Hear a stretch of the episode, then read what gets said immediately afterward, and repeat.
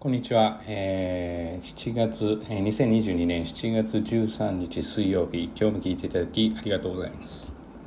えー、こんな人は成績が上がらないシリーズということで、今日もちょっと話をしたいと思いますが、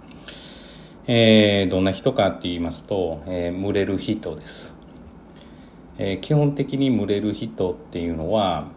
うん、まあ、その群れの中で同じ方向を向くっていうようなチームスポーツであるとかチームでやるものであれば全く問題はないんですが例えば勉強っていうのはどちらかというと個人競技で、まあ、その群れることで、えー、利益を得られる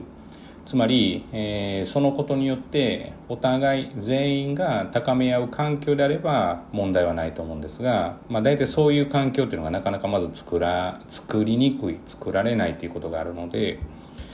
まあ群れてるところほどうん。まあ成績上がらないというかもう何も発揮できないんだろうなっていう。かまあ実は全ての物事においての定定理ではないかなと私は考えています。まあ、弱い犬ほどよく吠えると言いますが、まあ、弱い人ほど群れて群れてないと、まあ、やらない。だからうちで言うとこうえー、この建物の中を、えー、ある塾の生徒がこう横切ったりするんですけど、えー、まあ56人の時は結構こう見ながら行ってまあ笑うわけじゃないけどニヤッとしながら行ったりしたり何か言ったりするんですけどまあ大体そういう子は1人しか1人でしか通らない場合は何も言わないです。結局そういう、えー、群れとか、えー、そういう所属をしないと、えー、自分の力が発揮できないもしくは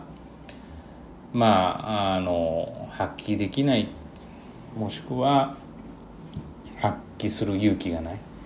ということだと思うんですよね。だからまあ一人で何かをこう立ち向かってくる人っていうのは私はまあ非常にそれは真剣に受け止めないなとはいつも思ってるんですけど別に何かがあったわけじゃないんですよ、えー、ないんですがまあ群れでやってくることは大概は無視ですよね、うん、だって群れでしかできないわけですから。それで言うともう何のえー、虎の意も枯れないぐらいの個人塾でやってるわけですから群れをなすことがそもそもできませんからね。だから別に何かしらをいばっていうこともできませんし、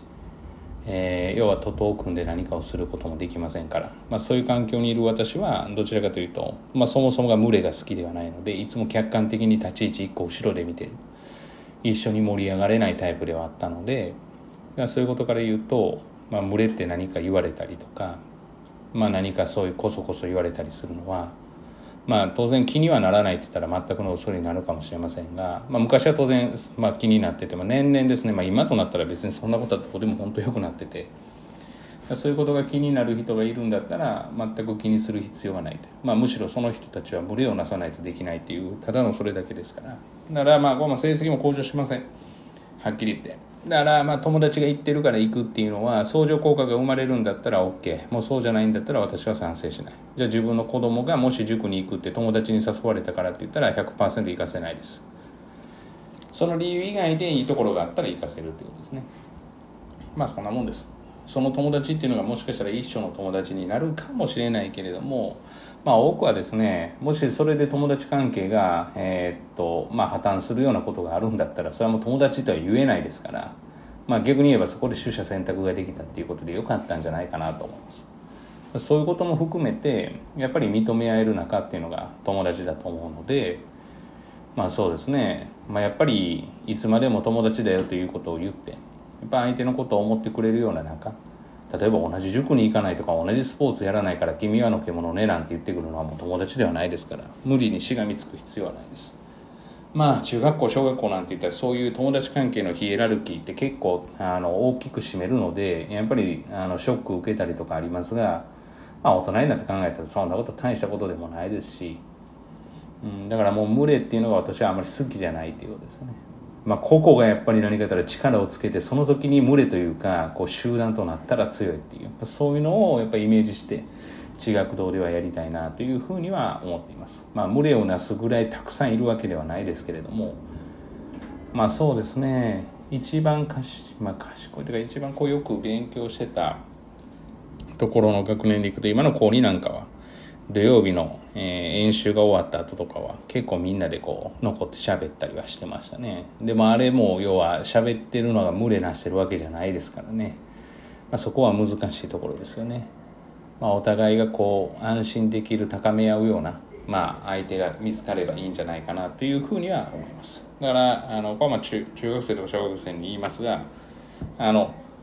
はみ出されたら怖いとかもうその全くありませんからまあ、はみ出されたら怖いんじゃなくて自分からはみ出たぐらいの,、うん、あの形がいいんじゃないかなというふうには思います。えー、そうしましたらですね、本日は以上です。今日も聞いていただきありがとうございました。えー、皆様にとっていい一日となることを願いまして、また次回お会いしましょう。では。